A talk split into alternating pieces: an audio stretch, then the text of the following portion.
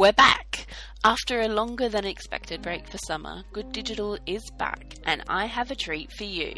During the break, I spent a day chatting with JustGiving about the insights they have learnt about running a mission driven business, tips on how to improve your fundraising projects, their new tools for raising money, and much more. We've covered quite a lot of ground in our chat, so I've spread them into three separate episodes. Today I'm chatting to Jamie Parkins, who shares how JustGiving got started, why storytelling is so important to good fundraising, the importance of knowing your very important fundraisers, otherwise known as your VIFs, alongside some great tips for charities, big and small, to take on board when thinking about how they can best use digital to raise money. Jamie, introduce yourself to the Good Digital podcast audience. Uh, so, firstly, welcome to JustGiving. Um, my name's Jamie Parkins. I'm a senior product manager at JustGiving. So, my role uh, for the last six years in the time I've been here is to uh, lead the team that build and design and develop uh, the products that our users use. Um, and JustGiving, we have a variety of users. Obviously, we're famous for being a fundraising platform that enables people to fundraise for charities. Um, but we have to support those very charities on our platform. So we have a, a whole suite of products designed to help charities on board or to uh, help charities maximise our platform. So my role is to product manage and develop and design those. I know there's people listening to us, hello listeners, that maybe don't exactly know um, the JustGiving story, okay. or maybe a little bit unfamiliar with about peer-to-peer fundraising. So could you explain a bit more about the history of yeah, JustGiving to. and what peer-to-peer fundraising actually sure. means? So, uh, for an internet business, we're pretty old, um, established in uh, 2001, but our founders, Anne Marie and Zarine, uh, wanted to initially bring charitable content online. Um, and uh, in the modern day parlance, they kind of pivoted that idea when they discovered that there was an appetite for people running the London Marathon who wanted to bring traditional fundraising methods online. So, um, I'm sure a lot of our listeners will remember the days of paper sponsorship forms. And effectively, JustGiving version 1 was bringing that paper sponsorship form online, uh, which meant that peer to peer fundraising could, could be established. Someone could fundraise for a charity of choice and ask their network, their, their friends, to support them and sponsor them through our platform. Um, and to some extent, that's been JustGiving's model ever since then, and we've, we've we've iterated upon that idea and, and you know tried to make it as uh, successful and increasingly social as possible. Um, at the same time, we have gone into other areas. So um, we enable people to give directly to a charity, so that there's no third party in, in between. There's no fundraiser. Um, so any person can choose to give money directly to a charity through our platform, and many and many do. Um, we also have company fundraising as a concept. So we know that companies uh, try and encourage their staff through their CSR programs to fundraise collectively. So we have a, a, a suite of products that sort of enable that. Um, m- more recently, in the last couple of years, uh, we've launched a crowdfunding um, service, which to some extent takes the charity out of the equation. So this is peer-to-peer crowdfunding.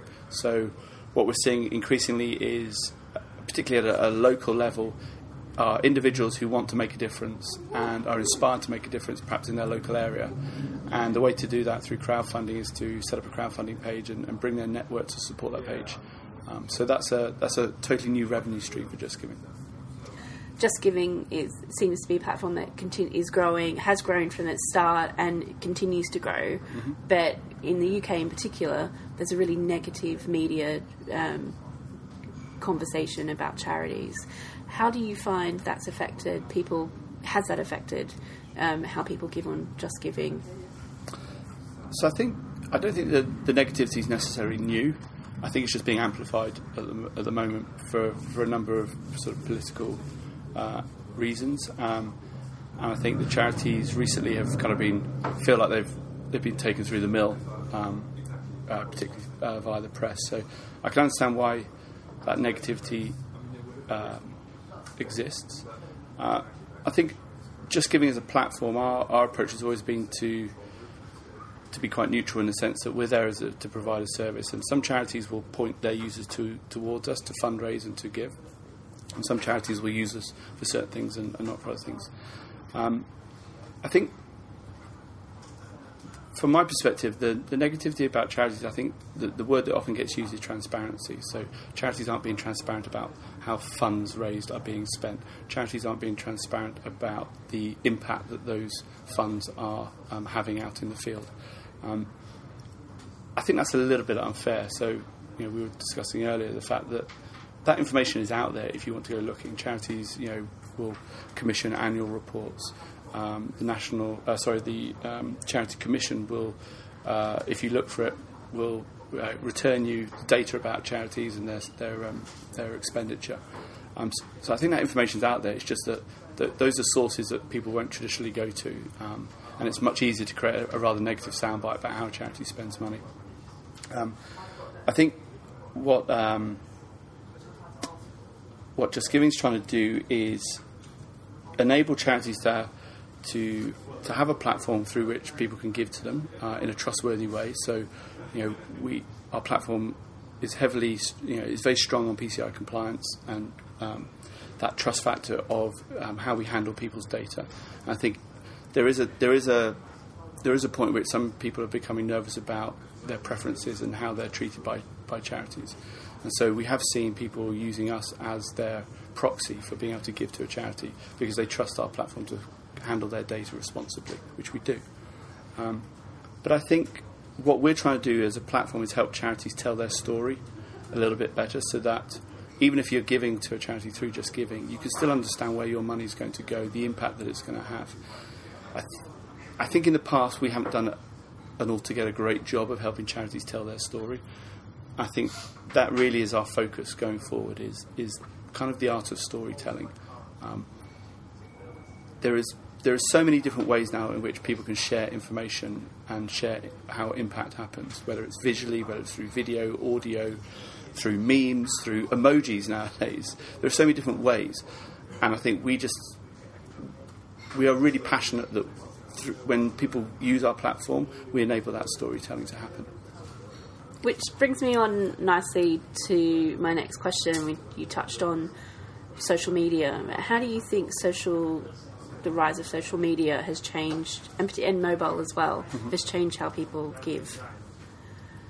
Um, so certainly Jono can pick up on some of the social media stuff, but I'll, I'll talk to mobile, so I'll give it a break. Um, I think mo- mobile is certainly a huge, huge opportunity. Um, to give you an idea, approximately probably 60 to 70% of traffic to JustGiving is mobile. So everything that we do now uh, from a fundraising perspective is mobile first. Um, we're thinking, what will the experience be uh, for the user in a mobile um, situation? So uh, that's everything from making sure that the donation process is responsive uh, to ensuring that we are picking the right social tools for the mobile experience versus the desktop experience. So, as an example, um, when someone donates on their mobile phone, we um, we compel that person to share their donation because we think that brings extra value to um, the transaction. Right, people can then tell the rest of the world about the, the thing that they've just done. Um, traditionally, that's been uh, share out to Facebook, share out to Twitter. We've now added share out to WhatsApp because we've monitored the increased use of WhatsApp. As product managers and as technical people here, we use these tools ourselves so we get a feel for what people in social spaces are using to communicate, um, and we'll pick. You know, we, we, will pick the right ones at the right time to effectively switch on. And um, I think we've uh, we recently documented that we'd raised over a million uh, pounds for for a, a, spread of charities through just people sharing to WhatsApp. So already there's a community of people using WhatsApp as their form of communication. So therefore, we want to be we want to enable people to share into the, into that space. And was that when you found that out? Was that a surprise for everyone here, or was it something that you thought was it go like, oh yeah, we, we know people are doing that? Um, so I think we uh, we knew that people were doing that, and um, we can either you know we'll use other sources as, as a as a benchmark. Um, or we will test ideas before we ever launch them and, and, and at least build these products with a, a sense of confidence that there is um, appetite for it. Um, were we surprised when we hit the million? Maybe not in, a, in the sense that it, we felt inevitably one day we would get to that uh, because of the volumes that um, we're fortunately um, we process on a daily basis. but at the same time, it is pretty amazing as a product manager when you launch a product and it hits a, a milestone like that, and it validates instantly the work that you've done. Um, and also, it, in a way, it tells the rest of the sector, like, uh, and I think I see this as JustGiving's role in some respect is let us build the things, let us experiment in the spaces, and w- and we will validate whether they work or not. And then, by all means, if a charity wants to, you know, hook into WhatsApp and start to use that, then that's great because they they don't have to necessarily um, take some of the risk or the cost associated with research because, in a way, we've done that for them. And I think certainly that we would like that to be our approach in the sense that charities look to us to um, be on the forefront of technological change, for want of a better expression, um, and do all that, do that grunt work, do the do the hard yards for them, um, and validate, or in some cases, prove that you know there isn't an appetite for it. You know, in that sense, kind of you know, it's okay to fail. that sort of links into I think there's a lot of challenges that a lot of charities face at the moment, particularly smaller ones, in terms of how to invest in digital and you know what how to make that choice be- between going down product you know um, different sorry how to make that choice between going through you know uh, situation A or situation B when you've got limited resources. What do you think some of the the challenges that charities are facing um, that they need to tackle at the moment or think about so they can move forward with not only fundraising but to more effectively tell their stories. Yeah, um, I think there's a couple. So, I think one is definitely um, being mobile ready. Um, like in, in some sense, that ship has sailed. We are we are mobile now, um, and if your website is not ready for that, you're already behind. Um, and your users will be, if not already, they will be in the future reliant on mobile. So if you are not, as a charity, if your website or your the way that you ask people for money online is not ready for mobile, um, then in all honesty, I think you need to double down on that um, and, and focus on that.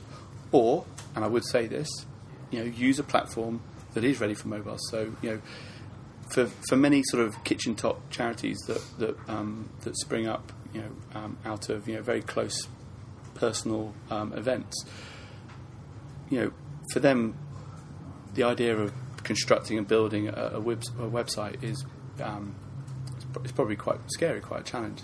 And so, quite often, we see with a lot of smaller new charities that they will actually um, default to JustGiving or default to a, a fundraising platform of choice as their kind of homepage, which is fine, right? That, that's in a way that's what we're here for to, to enable those people to um, generate funds.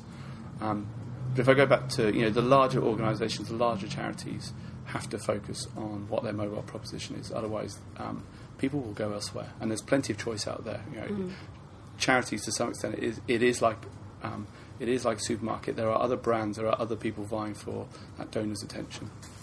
Um, I think the other the other challenge that um, and I use my personal experience here of having fundraised for a number of different charities and, and enjoyed that experience in different ways um, is this thing about storytelling. Um, so when a when a supporter becomes maybe an online fundraiser, um, and not necessarily through JustGiving, but it could be through any website, I think it's really important that the charity does three things to that support. And, I, and I'm I'm talking probably more from my personal experience here, but in a way, I think we're trying to build the tools on JustGiving that enable charities to do this. But I think it's three things. It's one, it's acknowledge them. So, you know, when someone makes a commitment to that charity, however it is that you do it, acknowledge acknowledge them. Like let them know that you know what they're doing. Um, and just from the get go, I think that inspires a sense of confidence. It inspires a, a- bond and a connection between the, the fundraiser and, and the cause that they're fundraising for. Um, secondly, empower that person. And I think this is where charities can really make a significant difference is by by empowering their fundraisers and their supporters to become advocates for that cause. So whether it's providing them with assets and materials, education, um, introductions to other fundraisers, you know, connecting dots, make that fundraiser or enable that fundraiser to be as successful as possible by giving them access to information or telling them how the funds are going to be spent or highlighting um, particular areas of need that that charity wants to focus on that that fundraiser could pot- potentially tap into. Um, I think um, too often you see people saying, I'm fundraising, I'm going to do a five mile run, please sponsor me. And that's kind of the end of the story. And I know I've seen the, the, the most successful and engaging fundraising pages on our website is where there's, there's a story and there is a hook and there is a reason why people uh, vest interest in that page and in, invest interest in that person. And that means that that fundraiser then has a much greater chance of, of going beyond their just immediate network of family, friends, and colleagues. You know, not, not every page is going to go viral, but give yourself and your fundraisers the best chance of those pages going viral by, you know, almost overloading them with information and, and let them, you know, help them pick the right bits of information at the right time to deliver. A really good example of that is if you look at the London Marathon, every year thousands of people sign up for this amazing event. Um, and they create their fundraising pages and they start training sort of around October, November, you know, some six, seven months before they're even at the start line. And those pages will often raise in excess of two, three, four thousand pounds because as a supporter you end up you end up on a, a, journey with that runner. You see them go through their training. You hear about them, you know, getting their first pair of trainers. You hear about them hitting their first five mile, then their ten mile they tell you what they're eating for breakfast because they're going out on a morning run, and and that brings you along on a journey, which ultimately, me, I think, means that you become more connected. You're more likely to give. You, you're more likely to give more often potentially. You're more likely to tell your network about this amazing thing that my friend is doing, and it's because you're, you're taken along on a story. So that's a long-winded way of saying, sort of, I think charities can really help empower their, um, their supporters. And then I think the third thing, which I know charities do this, um, but I think the experience is quite diverse, and it's thanking. You know, as a as a fundraiser, having crossed that finishing line, having done that abseil, having hit their target, how does the charity thank them? Is it timely? Is it effective thanking? Do they thank them in a way that then tells the that enables the um, the fundraiser to pass that message down the line to their supporter base, so that again, they could become an advocate for that cause and they can inspire potentially their donors to then go, do you know what? Really inspired by how that charity spent those funds and how they thanked my friend. I'm going to pick them next time that I choose to fundraise. Um, I think um, if I look at us at JustGiving, um, we, we haven't really cracked thanking. Um, we've got a few automated processes that, that effectively send out emails, but uh, I don't think we've made it as personal as we could do. But I think that's I think that's a really good point, and all those points are really valid. And I can, I can hear the pens writing from my listeners, writing stuff down and thinking about how they're going to implement all those things you talked about. Um, I personally think thanking is the thing that people forget to do every single time because we're so busy going on to the next thing that we're working on, we forget to.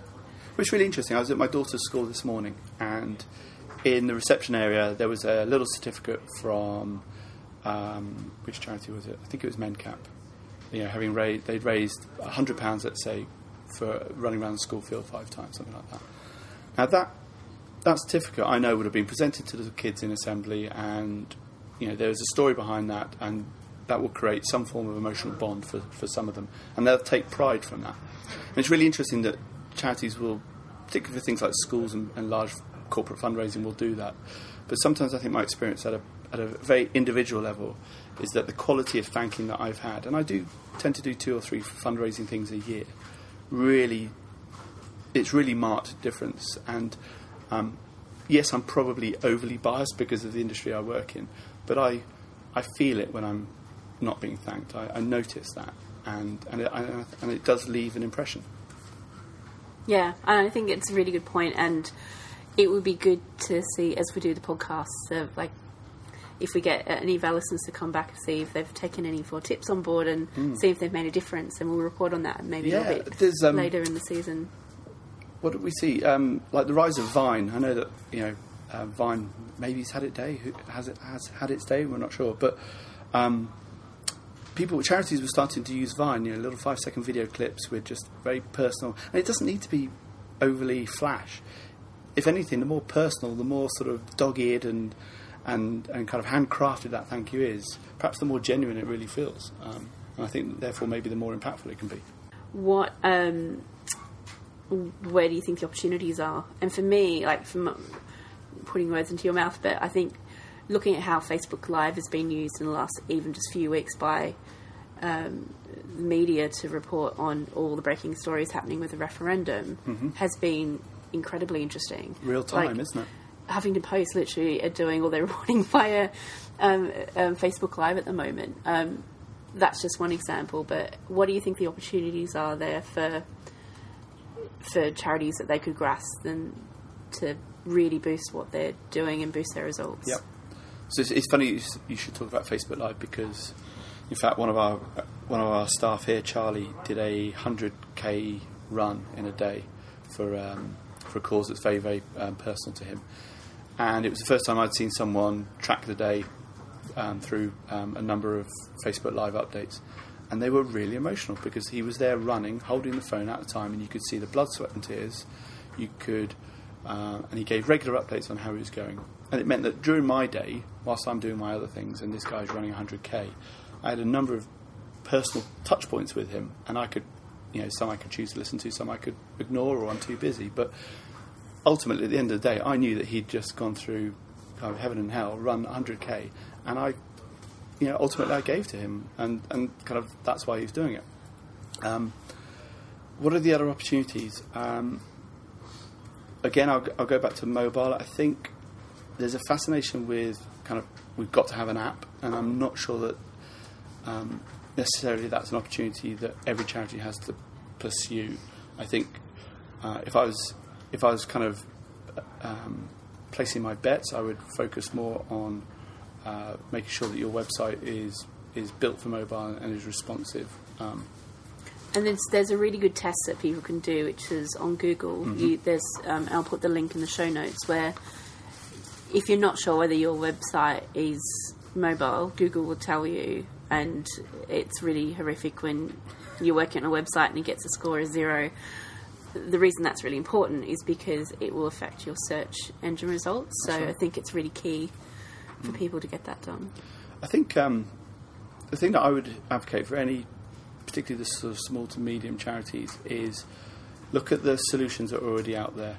Um, when you're thinking about what it, the processes that you're trying to improve or the processes that you're trying to um, introduce into your um, into your organisation, so you know, software as a service or SaaS um, is a name that gets bandied around a lot, but essentially it means integrating or connecting to um, pre-established um, forms of software that you can use. So, if you're a charity and you want to um, use an email tool, well, there's Mailchimp.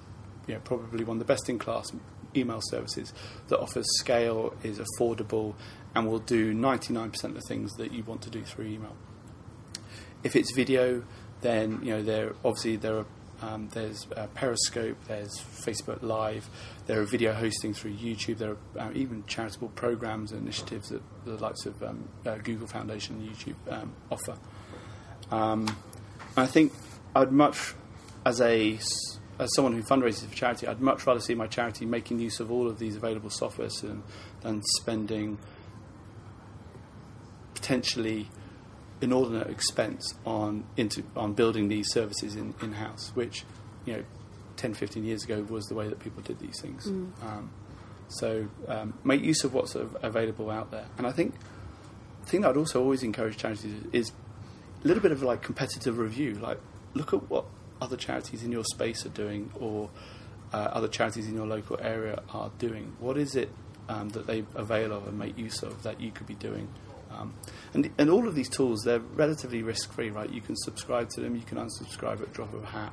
Um, there isn't um, uh, a kind of long integration time. Um, and you can test them in isolation if you want to. You know, take a, you know, like we do at JustGiving, sometimes we'll take a subset of our users and try something with them and see, well, did that work? Did it not work? Do we want to scale that out?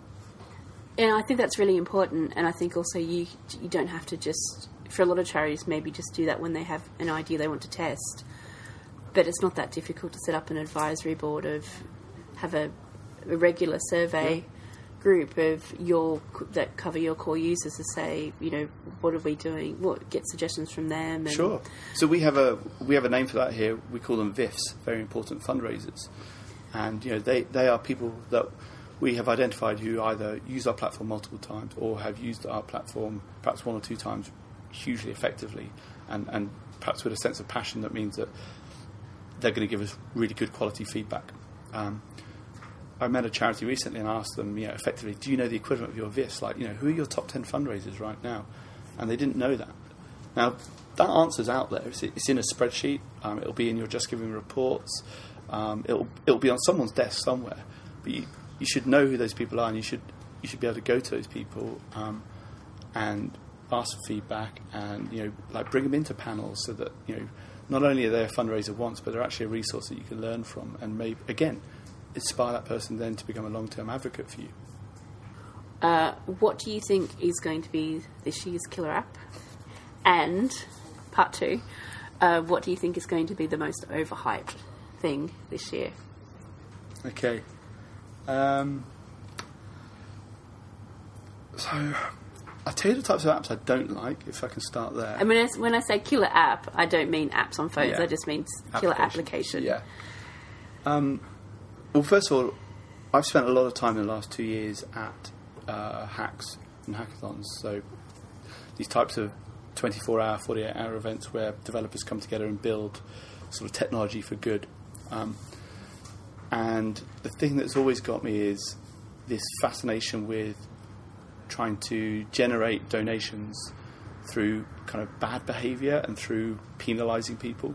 Um, so, classic example, if you search through um, iTunes, is the alarm clocks that fine you a charitable donation when you you know hit the snooze button.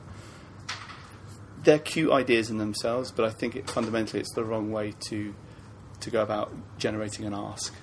You know, people should people should want to give to you because they're compelled to give to you because because of a story or a connection or uh, a positive reason that creates that bond.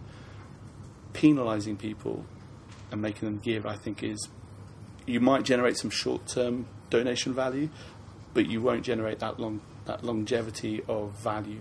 Um, so, I guess my message there is, you know, I would always shy away from those types of cool, fun, one-off initiatives if you if you're ever investing kind of large money in, in app development per se. Um, what else? This whole thing about people giving on the go um, is interesting. I think. I personally think there's a little bit of an over obsession with And that's, that's With cashless. yeah, and contacts like contactless. Yeah, giving. so I think in London we see a lot of it because of you know the Oyster system. Um, I'd be interested to know kind of if that's proliferating around the rest of the country because for many charities, you know, it's not just their, their supporter base is not just in the southeast. Um, I think I've seen lots of initiatives where people try this. So um, Cancer Research, I think, did something with a kind of contactless window, so you could literally kind of donate by holding your card up against the charity shop window. Um, there's been, a, I think it was Save the Children recently have, have tested a, um, a similar contactless box at museums and train stations, and the results, whilst encouraging in the sense that oh yes they were used and, and people gave, nearly in every test I've seen, um, people who gave cash gave more, and, and you know that they didn't necessarily fundamentally arrest the change between cashless versus cash. Um, I think the best position player to maybe make this change is probably Apple Pay. I think um, if you assume that nearly every potential donor has a mobile phone or a smartphone, big assumption, but we're not probably a million miles away from that. If you assume that that's your that's your potential audience, um, having inbuilt software is the key. You know, it's so expensive to get people to download your app. You know, the, the amount of money and effort that you have to spend on marketing to get someone to download your particular app is hard work. Apple Pay cuts straight through that and will be effectively it's a you know form of quick and easy payment. And I think that's that's interesting. I think we as JustGiving would certainly like to explore that. I think there's probably an expectation that as a donation platform that already takes PayPal and Visa and, and uh, uh, Mastercard, Apple Pay should be the sort of thing that we're um, enabling our donors to give, so that it, it is quick and easy. And then once you kind of instigate that sort of thing, you can then you can then start to experiment. I think in some of the funkier, interesting areas about you know when someone enters a shop, how do you get them to then donate to the you know the the, um, the charity that's maybe associated with that particular brand. Um, I think some people have cut straight to that rather than trying to work out how do you make the, the payment piece as frictionless as possible. And I think once that bit's solved, the fun and interesting, quirky ways of giving will will naturally spill out of that. So I'm not sure if that's directly answered your question. I'm I'm going to pick up my phone very quickly and see what other apps I've got that are. Um, uh, I can tell you what apps have um, changed my life. I mean, I'll give you a good example. So something like Strava. I've not heard of that. so Strava, uh, um, it's for cyclists and runners who want to track their fitness activity, um, and it kind of logs your data. Hey, yeah, there's a reason why I haven't heard of that. Now, the reason I love that is it's um, it's changed the way that I behave. It encourages me to cycle more often. It's basically gamified my uh, sort of fitness um, time. When I look at that, I look, also look at the opportunity in there and go, is there a way in which fundraising could be part of that? Um, and I think that might be just me being a, a product manager trying to crowbar, you know, giving into every single app. And I think you've got to you've got to cherry pick the right ones. But um, you know, Speedo is another example. It's another app that tracks your swimming. I know that they partnered with, um, I think it's Aspire, the spinal injury um, charitable uh, unit, um, because their big fundraiser every year is about swimming. So, instead, again, instead of trying to build a app for themselves, they said, okay, who's the best in class? Speedo, associated with swimming. Let's work with them. And I think that's how that's how charities should be thinking, particularly maybe about around app development. So, Jamie, what if any of our listeners are not currently um, using JustGiving? How can they go about um, partnering with you guys? Yep. So um, our website uh, is there for registered charities, uh, PTAs, churches, uh, sort of CASCs, so community sports clubs. Um, effectively, you need a, either a charity, a registered charity commission number, or um, a gift aid um, number. Um, and we allow those charities to join. There, there's a process for joining, so you can go to our website. I think it scrolls to the bottom. There'll be a link for signing up. We'll ask you for some pretty simple information to get you started. Once you're added onto the website, um, we can become a gift aid agent on your behalf, which means that we can claim gift aid. And, and I think one of the value that JustGiving really brings is our gift aid reclaim uh, rate is really high. So we, we eliminate all that, that boring paperwork and, and uh, chasing that charities sometimes have, or historically have had to do. Um, and it, you know, ultimately that means 25% more value um, into the into the um, into the bank account of the charity. So uh, certainly one really good reason to use us. Once charities are onboarded, uh, we have an onboarding program, so you're not alone. We'll, we'll, we'll help you understand what it is you can achieve through our platform. Fundamentally, the day that you're live, that means you can start to accept direct um, donations. So, um, if you're a charity without necessarily a direct giving proposition, you could at the very least point your users to our platform and we will collect donations and process those donations and collect the gift aid on those and then pass those funds to you on a weekly basis, which means we we bring pretty fast liquidity into, into, the, um, into the sector and those funds can be spent quickly and effectively. Um, also, from day one, it means that people can fundraise for you. So, if you have a particular fundraiser who actually is, and this has often been the case, who is saying to the charity, "I'd like to use JustGiving, can you join?" Then, uh, from day one, fundraising is also made available. Um, and then over time, uh, we uh, we obviously have um, help um, guides across the site, um, whether it's gift aid information, whether it's how to use our website, whether it's how to understand the um, reports and data that we make available to you. Um, all of that information is on the website. Uh, we have webinars uh, that we regularly run, um, which are free to attend, and we record them as well, so you can kind of dial into them at your own leisure and, and watch. And we tend to cherry pick different products and features that we um, that we have.